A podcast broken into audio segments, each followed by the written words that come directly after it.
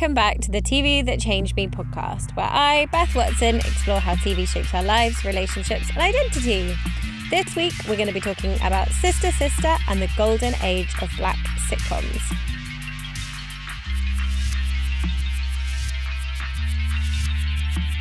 Have you ever started rewatching a show that was a huge part of your childhood and then been disappointed to realize just how badly the show has aged? Definitely when Friends came on Netflix for the first time in 2014, a lot of people were surprised at just how homophobic a lot of the jokes in the show were.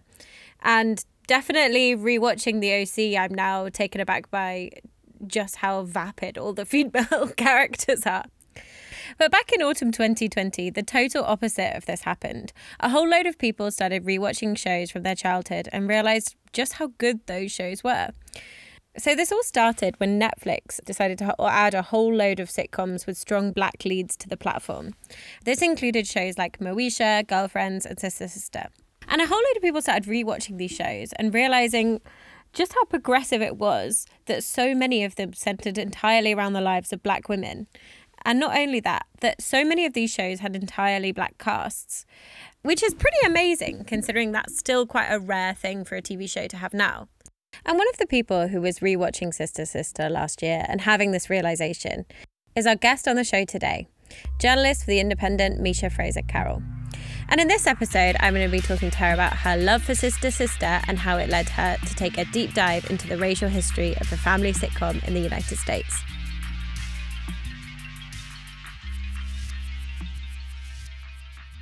So I am Misha Fraser Carroll. I'm a journalist working as a columnist at The Independent, where I write on pop culture. The column is called State of the Arts. And I also do a lot of work on racial justice. Um, so I work part time at the Runnymede Trust, which is a racial equality think tank. And I do lots of other bits and bobs I'm, I'm about. Um, and so today we're going to talk about Sister Sister, um, the iconic show from the 90s.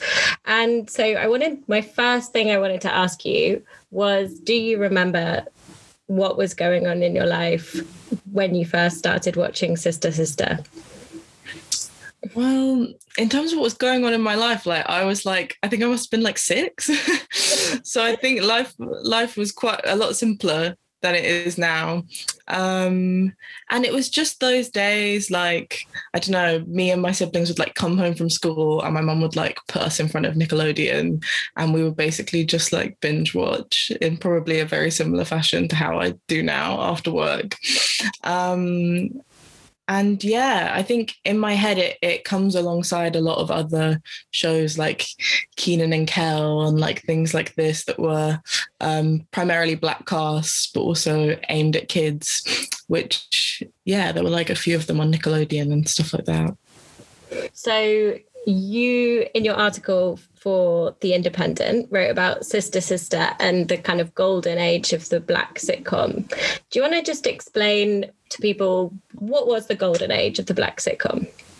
Yeah, so the impetus for this piece basically came from um, Sister Sister, which was a sitcom about two identical twin sisters separated at birth um, who were black in the US. Um, that came back on Netflix. And this is sort of, I think, a bit a part of like something that Netflix is doing in general, which is like adding a lot of really old kind of archive stuff during the pandemic because of like the limitations on what they can make right now. Um, but I was thinking back about that show and thinking about the Fresh Prince and like all of these different black sitcoms that were around when I was like, yeah, like say five or six, like in my early childhood.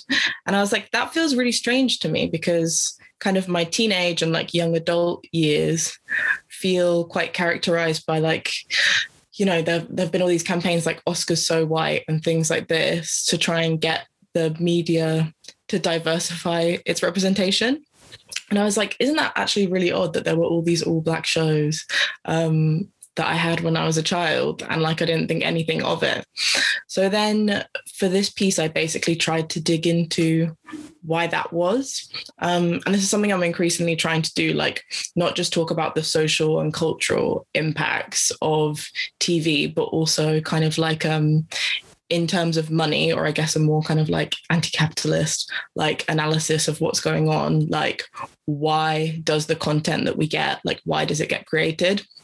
So I just did a deep dive basically um, into this phenomenon of the black sitcom boom, which generally, like, people think it kind of started with The Cosby Show in 1984 um, and then continued throughout kind of like the late 80s to like the end of the 90s, where there were just all of these shows. Like, I don't know if I can name them off the top of my head, but like, like I said, um, Sister Sister, Kenan and Kel, The Fresh Prince, Living Single.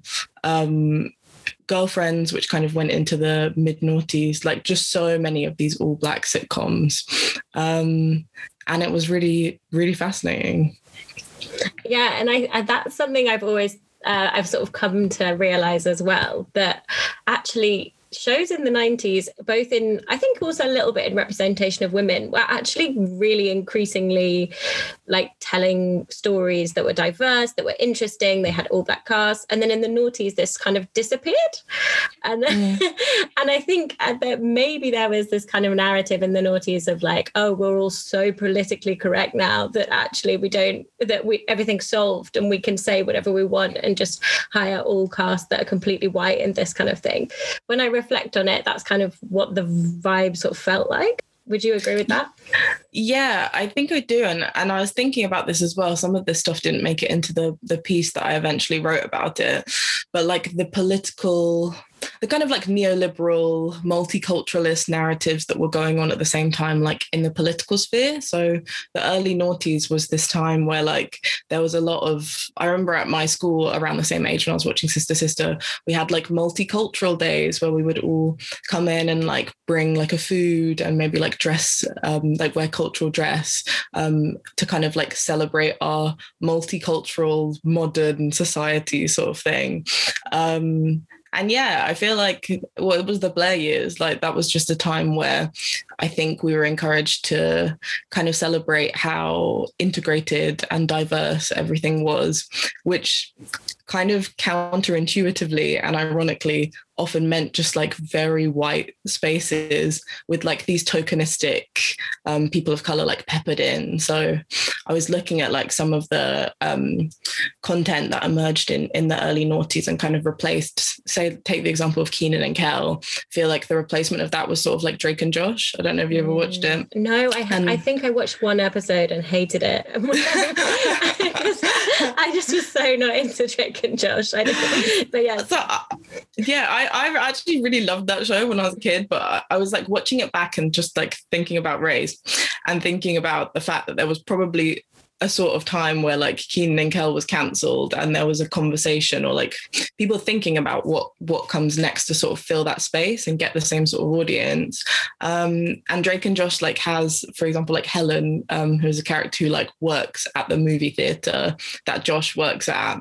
Um, and she's like this very like archetypal, like sassy black woman who like doesn't have many lines beyond like she gets like one word kind of like sassy lines um, and I was like, this is interesting because it feels like the the black sitcom boom, you would have shows where there were all black casts and then shows where there were all white casts. And then you get to the noughties and you get these shows where they're basically just these tokenistic um, kind of black characters. And you sort of, I don't know, it led me to think like, which is better? Like, I think sometimes the idea of like a kind of like quote like segregated TV landscape seems like a bad thing, but actually there was a lot more nuanced and in-depth representation of people of color offered by that landscape. That was what uh, something I was going to ask actually, because I guess the the instant pushback on oh should we have shows which are an all black cast which are for black people and should we have shows which are an all white cast for white people is oh is that segregating TV? But it didn't segregate TV because everyone loved Fresh Prince and everyone mm. loved Sister Sister. Like it didn't have that effect on people. It actually just kind of broadcasted black experiences to white people growing up, I think. Mm, yeah, I think you're really right. And although, like, a lot of the thesis of what I kind of came to through researching this was that, like, a lot of the Black sitcoms were primarily kind of targeting Black audiences. Um, I had a lot of people respond to the piece, white people saying, I really love Sister Sister. Like I I have recently been binge watching The Fresh Prince. Like I love these shows too. Um, which I think, yeah, kind of breaks down the idea that it's it's like solely segregated TV. And I think another thing from that is what what do you think the impact is on because they are kids shows essentially, like Sister Sister is a kids show, Kenan and Kel is a kids show. What do you think the impact is on kind of like a young black person growing up watching something that's got an all black cast compared to someone like Drake and Josh with like the one character? I mean, that's probably mm. an obvious question. But... no, yeah, I think it's like a double-edged sword because sometimes I feel like we can get really bogged down in like conversations about representation being the most important thing in the world.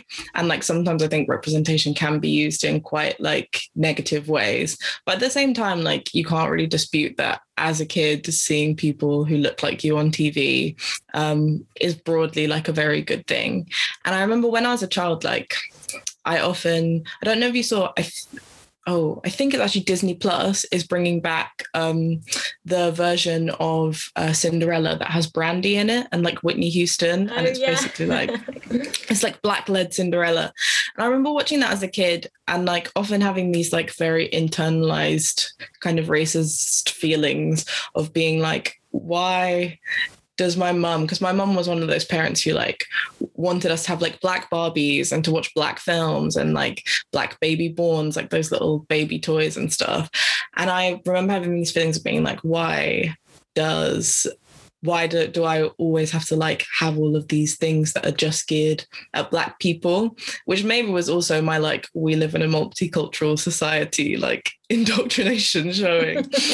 but like looking back, I I think that it must have been actually really important to me, like whether I understood it at the time or not. And like, yeah, just as I've got older and understood more about like feminism and anti-racism, I see what my mum was doing. Um, and I see like how important it was as I've been re- rewatching Sister Sister, just seeing the kinds of storylines that you'd see in white sitcoms, but like translated to a black audience. Um, and they're not necessarily like the same sorts of storylines. Like I thought it was really interesting how in say Full House, it's like a really big sitcom that had Mary Kate and Ashley in um, in the 80s.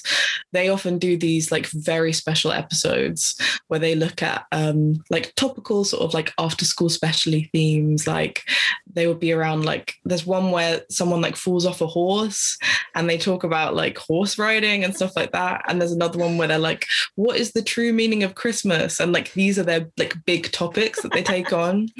And I just think it's interesting to like if you contrast that to the Fresh Prince, which also does these like sort of like quite cheesy episodes where there's like a moral that you learn about. But in the Fresh Prince, like their alternative is like there's an episode where Will like is confronted by police brutality and like discrimination by the police. Um, and I think there's an episode where someone gets shot, and basically like these are the issues that were like of daily concern to a lot of young Black Americans. And yeah, it's it's like a very it's just much more real, like the way that they take on those issues.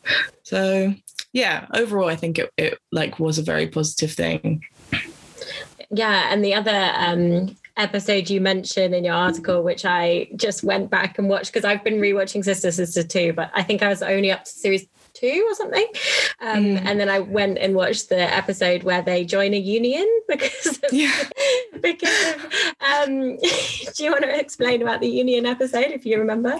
Yeah, so that's that episode's just like wild because I remember seeing the screenshots going around on Twitter and I thought they were like, you know, when people like doctor the caption to like make it political, I thought it was like that, but too, so it's an it's an episode where someone who's like friends with their parents, right, is like a um like a supermarket owner, and then the workers go on strike, and then the supermarket owner is like, we're looking for some people to basically scab, like to cover the shifts of the strikers, and then the twins get like take the jobs, right? And then as they're like on shift and like like having different experiences on the job they're like i can't remember what it is specifically that they want to change but they're like this place actually doesn't have very good workers rights. Like we we want to change things. Um and then they're like, "Oh, we need to unionize," and then they like go and try and join the strikers, and the strikers are like, "No, like you're scabs. We we don't want you involved." And there's just like all these lines that are like really um really funny and and smart that come from from the mum in the show. Um, about she's like this is a pro union household. Yeah i was about to stuff. say yeah she says so many good things. She says like it's this is a pro union household or like you go and work for him. You'll find out what it's like to be in a non-union job. It's like and it's like those were the messages I needed. Do you know what I mean? Like I think it's kind of funny when when you see this kind of like overt political stuff in kids shows, and you see it now, like people being like, I don't know, you know, those like books that are like for two year olds that are like I saw one the other week that was an alphabetical book, and it had like U is for union, and people kind of joke about how kids can't absorb these messages or understand them, but I think a lot of these shows do have the capacity to like fundamentally shape your values and your understandings of things? And like even if you don't necessarily know what a union is or you've never had a job because like you're six years old like the concept of collective action and getting together and, and being stronger in greater numbers like that's something that you can understand yeah, a hundred percent. And I also think what's really cool about the way that Sister Sister seems to deal with problems is they often sort things out for themselves. Like they tend to be like helping each other. Or there's a later episode when um, Tia's not getting paid the same as a colleague because uh, mm. uh, he's a man. And I'm pretty sure like Tamara just comes to the work and like has a go at the boss for her sister. And it's like they do seem to resolve things together and they resolve things in a group. And it's got that kind of like sense of community. In the noughties, it felt a lot more like people were getting saved all the time. Yeah. Yeah, I think that's right. Like often like saved by like the adults or the teachers or the parents who bestow the ultimate message. But I feel like there are a few st- storylines in Sister Sister where they actually get away with things and like resolve them amongst themselves before the adults find out. And I'm conscious that I haven't um I kind of like hinted to some of the economic reasonings behind the sitcom boom, but I don't know if, if you want me to like go into more detail about that. Oh yeah, please do.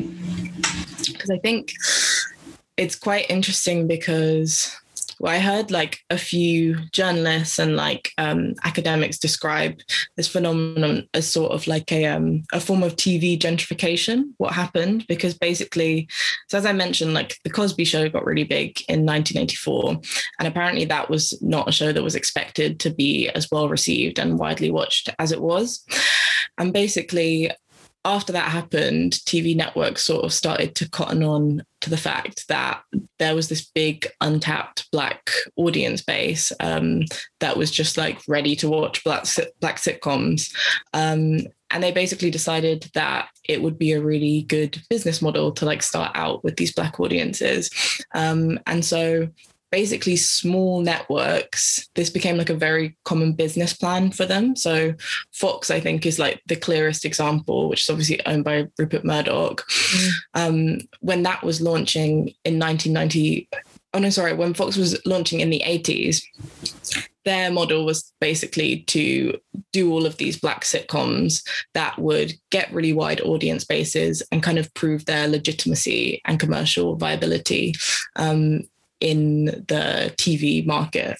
And so once Fox had kind of established itself with black sitcoms and be, been seen as credible um, in the TV sort of space, they in 1994 decided to just axe like loads and loads of their black sitcoms all at once. Um, and then what they called, and I think this is like a really um really transparent and kind of like disgusting um like revelation, but it's what they call in the industry like trading up to a different audience. So they decided that they wanted to trade up to um, specifically white men aged 18 to 34 who were seen as um, a, an audience that had more buying power. So then, when they got rid of um, all of their black sitcoms, they started introducing more shows. Like I think the the most prominent example was something called the world's widest wildest police videos, mm. um, which was basically supposed to be symbolic and emblematic of this. Um, like we're going for this much younger, primarily white um, and male audience, which ironically was was capitalizing on racist policing. Um, and then that that became basically the blueprint for what a lot of other American networks did. So like the WB and UPN and a lot of other small net- networks basically decided to do what Fox did, um, which involved launching all of these black, black sitcoms and then planning, like it was part of their plan, to axe them um, as soon as they had kind of proven that they were big hitters. Oh, and when you talk about it like that, and when you know the history behind it, it it stops being like, oh, what happened to all those fun sitcoms we used to watch, and it becomes like, oh, this is actually like a contrived kind of evil plan. it's really it's quite upsetting yeah it's really dark especially like when a lot of the things like we're talking about today are like kids shows and these kind of like very fun and friendly looking shows and it, it feels exploitative to the audiences who who love those shows but also like quite exploitative to the people like the actors and everyone who participated in those shows and a lot of people like got their big breaks and stuff um and then like their shows were axed Exactly. I mean, look at Sister Sister. Like it had so many famous people appear in it, like Brittany Murphy, RuPaul. I remember being so surprised watching that episode. I was like, "Is that RuPaul?" I was like, "She looks terrible." yeah, like this is before she had the make- makeup artist. I think like, it's, it's quite surprising. But yeah, loads of people seem to have their careers launched through those kind of shows. I mean, Will Smith, obviously, with Fresh Prince of Bel Air, he became huge after that. Um, mm-hmm. So mm-hmm. yeah, it's insulting to the audience. It's insulting to the actors. It's also such a terrible plan as well because the idea that anyone will watch something dedicated to a white male audience, but only black people will watch something about a black story or mm-hmm. you know and that's mm-hmm. it's proven to be so false and we see now with like shows that we all watch now like that that's not the case basically yeah, it's not the case. It's not the case at all. But it's really interesting also to look at um, the viewing stats like obviously it's like complicated when you bring stats in because it's like some of the things we're talking about like you know black shows probably were watched by a lot of white people and like the more like all white cast shows probably were watched by like pockets of black people. But if you look at the what happened to the viewing stats in like the 80s and 90s it is quite interesting that like friends and seinfeld in the us were in the top five like biggest shows. And everyone was talking about them like you know the most watched shows in america. Um, but they weren't in the top 70 for black audiences mm. which i just think is like really fascinating like and i think especially when we have these conversations now about how friends everyone's like i can't believe friends was was so undiverse and wow some of those jokes in friends didn't age well but i think that concept of something aging badly is predicated on the idea that we all thought it was great and fine at the time mm. but actually Friends really bombed with black audiences. Like it it wasn't a show that was received well by our communities at the time. And there's this clip where the cast all went on um, Oprah in 1995 like right after the show launched um, and they were doing their like first round of like promo and oprah like makes a joke on on stage she's like um she's like oh maybe you could get a black friend like maybe maybe then i'll stop by. Which i think is really funny because it's a joke but it also communicates this idea that oprah kind of knows that it's not a show for her and a show that she wants to watch. Um and so yeah just it, it really does demonstrate that that even back then, a lot of, and I think this is the case for Black people, but probably a lot of marginalized communities, um, for example, like the queer community, um, everyone talks about how Friends was so homophobic. Like, how did we never realize? I think these these trends might be visible in in a lot of other communities who were kind of victims of of all of those jokes. Yeah, exactly. And I don't know if, if there's polling figures out there or like viewer stats on how Friends was received by queer audiences and stuff. But I mean, yeah, you watch it now and it's so visible. It's like um, Ross and Joey like have a nap together and it's like the worst thing that could ever happen is oh my yeah. god two men like touch shoulders like oh my god disgusting how could gay people and queer people not have been like put off by that it makes total sense. Yeah. and it's like surprisingly prevalent. Like, I don't know. I I, now that Friends is on Netflix, like sometimes I like put it on to go to sleep and stuff. And I'm like being attacked by this barrage of homophobia, which like, I don't know, yeah, it's like the, the storyline where they have a nap, but also like Joey and like the lipstick or like the man bag storyline, um, the like continual misgendering of Chandler's mom, yes, like all of this stuff. Yeah, really prevalent. And and I think that although like you say we don't have the stats on all of this and a lot of this stuff hasn't been um, kind of like archived and, and and written down but i do think like we can sometimes erase the fact that a lot of marginalized communities had issues with um, like bad representation actually when these things came out. Like for example ali g um, oh the whole yeah. Sacha Baron Cohen thing. I'm such, I'm such a Sacha Baron Cohen hater. I always, even as a child, I was always like, I don't get it. I don't get it. Right, right. Yeah. I wrote a piece about the new Borat because I was really confused because I kind of like I I knew the like Borat jokes and stuff when I was like a teenager. Like all the boys were obsessed yes, with it, but I didn't really realize a lot of critics, especially like liberal critics, think that Borat is really smart and good. And I was really confused when I watched the second one, and I was like, looking at the reviews and I was like, this has been amazingly reviewed. Like I just don't understand. Um, but yeah, in when when Ali G came out like black people protested outside the cinema and that was in like the early 2000s and i think it's just like quite funny and interesting how you get this this idea from the right that's like you know woke culture or pc culture or like whatever they want to call it um, is a new thing when actually people have always been mad about these sorts of representations. Um, it's just like our voices are being heard more now arguably Exactly. And I think it's because we weren't on social media, maybe we didn't see these arguments play out in the same way. Like if there were protesters at the cinema or protesters outside the premiere of a film or something. I'm actually thinking about um, what's that very first film that was ever made that's really racist and transphobic? What's it called? Birth of a Nation, Birth of a Nation. Oh, that, yeah, yeah, yeah, yeah, yeah. And it's it's horrible, and um, they talk about it in that really good documentary, Disclosure, about um, trans uh, representation, and that was protested at the time, exactly like you say, and that was so long ago. And it's like so this this kind of like opposition to things that are openly racist openly transphobic homophobic that's that's not like a new woke trend. That's people have been out there like saying things things are bad for a really long time.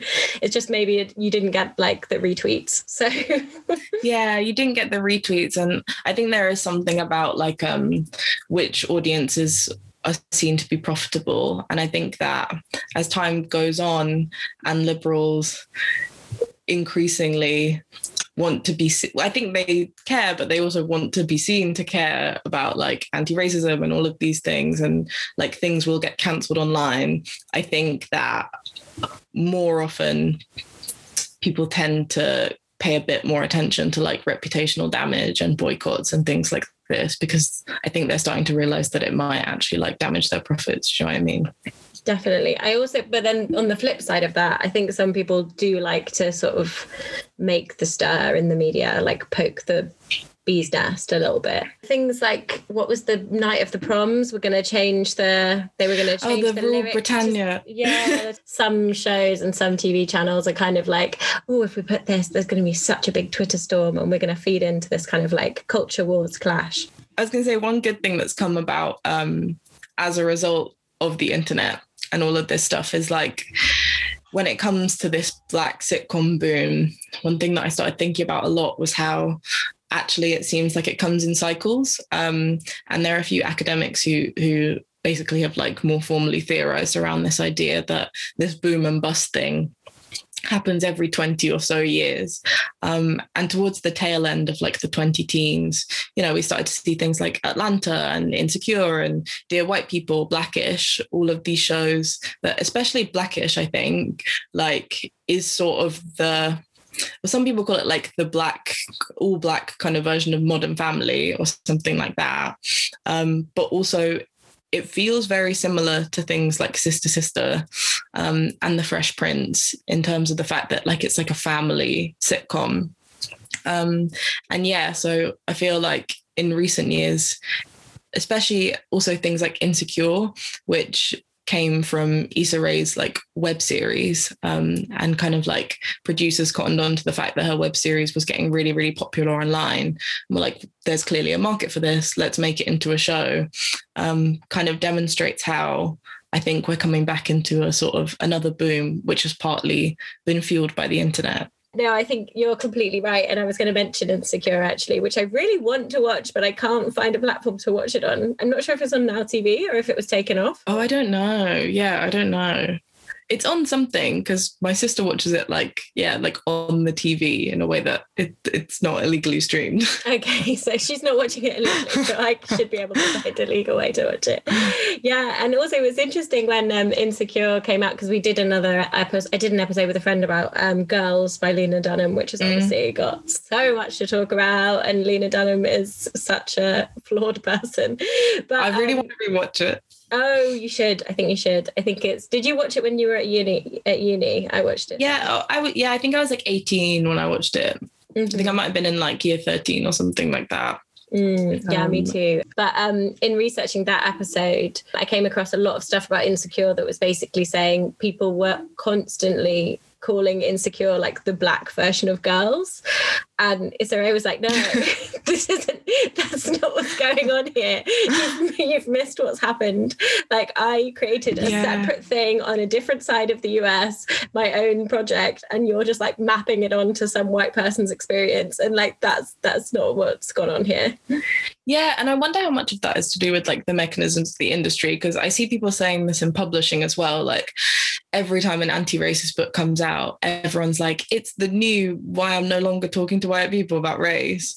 And often, I think even Reni Eddo-Lodge, like the author, said it herself. Like it's like you don't have to you don't have to use that book as like the um the kind of like I don't know the reference point for everything that comes afterwards. But I think part of that is like about selling it. They're like, you'll love this if Mm, yeah, it's like, this. It's like people also bought kind of thing. Exactly. Yeah. Yeah, on Amazon or whatever. Yeah, I get that. I get that. I think it must just be frustrating if you've come come to something that you've worked on really hard and people are like, it's this, but for this. yeah, because also it's like one of the main criticisms of girls was like how undiverse it was. so then to be like, here's the black, I don't know, it doesn't neatly map onto like a black version of it. No, it really doesn't. It really doesn't. And I think Oh, that's something I was going to say actually. It's interesting with Girls, which came out in like 2014 or something, um, that it was instantly hammered for being so white and set in New York. And then you do compare that to something like Friends, which went for 10 years or something with maybe one black character. Um, mm. What do you think of that kind of like arc in public opinion? Do you think do you think that shows progress or do you think it's a bit naff? Oh, in terms of people people now criticize it. Yeah. Yeah. May, yeah, maybe it does. It's really hard. I often find conversations about progress really hard because like I'm very cynical about this idea of like there's been like a linear progression where everything's got better and better. Because like even like with this sitcom boom thing, I think so many things go in cycles. But I think I wonder whether it's just like people's criticisms of these things, um, like I've said before, kind of are more likely to be heard now because of just like social media and stuff like this. Like I know a lot of that conversation around girls happened on Twitter, like back in the day.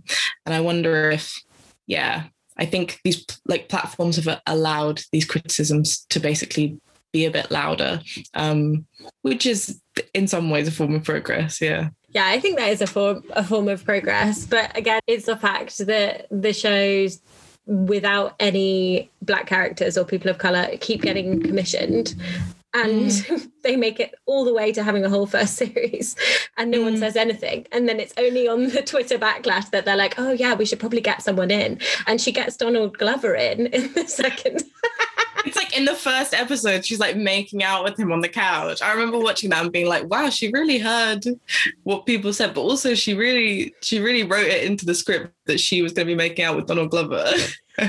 Imagine doing that and being like, okay, fine, I'll get some. I'll make out with him, sure, if I have to. I'll take the hit, yeah.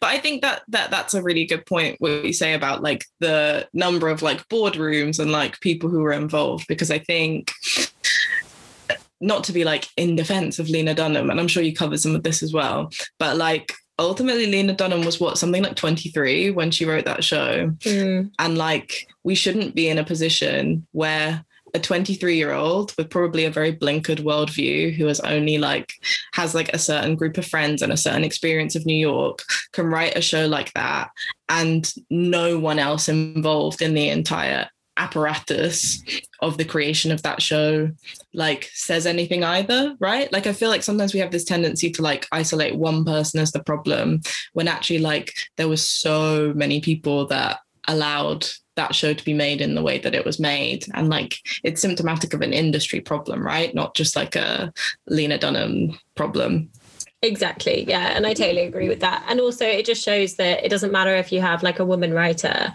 or like you have the show that's meant supposed to be really progressive, which is what Girls was. It can still be like deeply flawed if actually the mechanics of the industry are still racist and they're still skewed towards people who are like very wealthy, which is like what Lena Dunham is. Mm-hmm. Um, it just, yeah, it's not going to solve the problem. Exactly. And I was actually, do you know who wrote or made Sister Sister or any of these black sitcoms? Like, were they kind of created by black um, writers as well? Yeah, I think a lot of them had like majority black writers' rooms. Like, I don't know the stats for like each show off the top of my head, but it is something that I looked into because I was also curious about it. Um, which I think shows. Like, I think you can tell that sometimes there are times in Sister Sister where I'm like, I feel like they wanted to be they potentially wanted to be more political than they were able to be about certain things, um, which is probably just like also part of like network television. Um, but you can still tell like there's a storyline where one of the twins is like visited by um I think it's like Malcolm X and like MLK and like these different like historical figures and stuff. And I'm like, I feel like you can kind of tell that it was written by black people, even though there were certain limitations that they had to work within. Is that in a dream or something that she's? Yeah, yeah. It's like a it's like a fever dream thing. I can't remember the exact plot of it, but it's like the the messages, like the moral messages of the episode, are brought to her. I think she might be doing like a history project or something, and they're like brought to her by the echoey voices of, of these historical figures. I love that. so definitely in the Union episode as well. Um, uh, what's the mum's name? Lisa. Lisa, yeah. Yeah, Lisa's just being like, you know, and they're just talking about the supermarket, and then she's like, and Rosa Parks did this. Like she instantly like invokes civil rights movement, like straight away. It's just and that so fits in with her character of like always being the one to kind of like exaggerate a situation. And I just I love that. I thought it was so great. Yeah. And I think it's it's really good because like I mean, you can tell the difference between writing that has been written by the marginalized group that it's about and writing that that has not like I don't know if you've seen any of the criticisms going around about that like Ginny and Georgina show.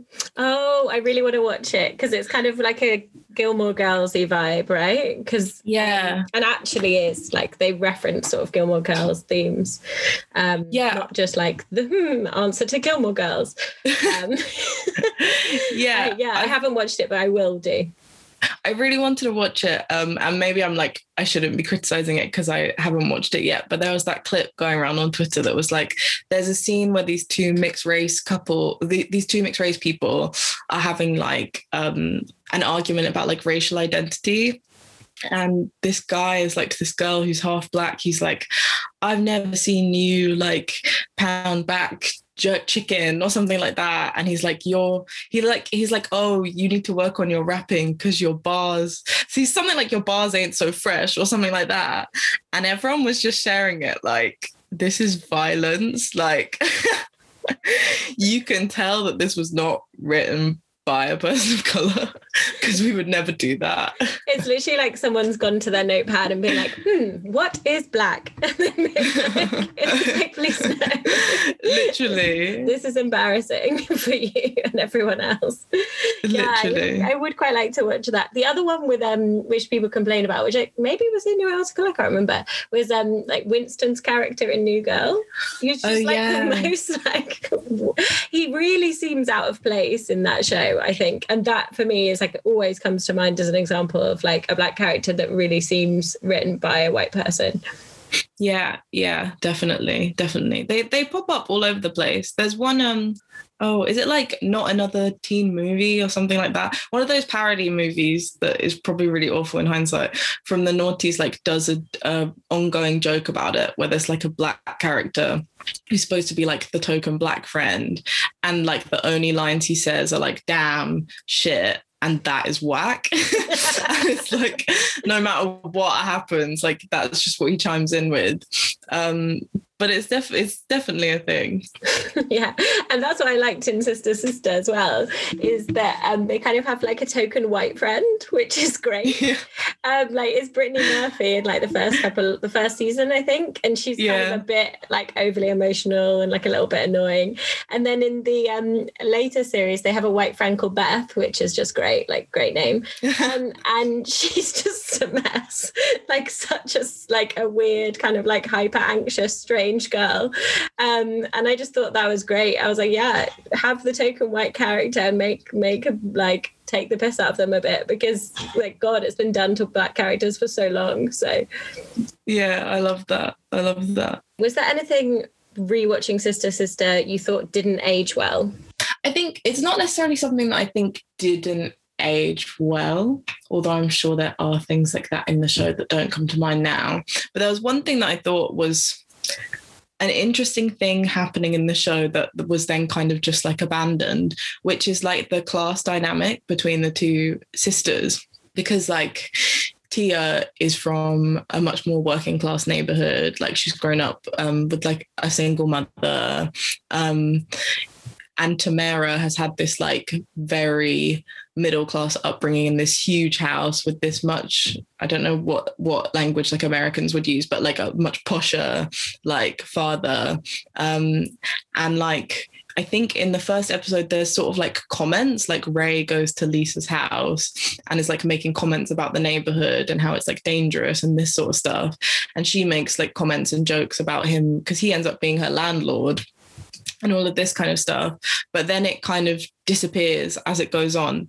And I remember thinking, yeah, it's not that it hasn't aged well, but I feel like now I would hope, or it would be interesting if like if that show were made now, if they kind of dug into those differences, because surely if you were twins separated at birth um, from very different classes and then came together, there might be like tensions or differences or just things that would come up or that you would talk about. Um, but they kind of just just leave it untouched. Yeah, I, I did think that as well. Like he does, he does when he first comes to Lisa's apartment. He's kind of like scared to be in that neighborhood, and then instantly they all live together in the house and they're all best friends and they all share all of their friends in life and so they definitely hugely gloss over that don't they but i guess Yeah. it is a comedy at the end of the day and it, it probably wasn't the place to have like a real like in-depth analysis of class differences Yeah. And often with these shows, like they're also given limitations of like within the industry, people be like, oh, you're doing race, or like, you know, you're like taking on or pushing the boundaries in this way. Like you can't do it in all of these other ways, which obviously is bullshit, but that's like often the very like two-dimensional limitations that that people are faced with in the industry. Yeah, that makes sense. That makes a lot of Mm. sense. Um, the fi- final thing I did want to ask you actually is um, Tia or Tamera, if you had to choose, which one would you be?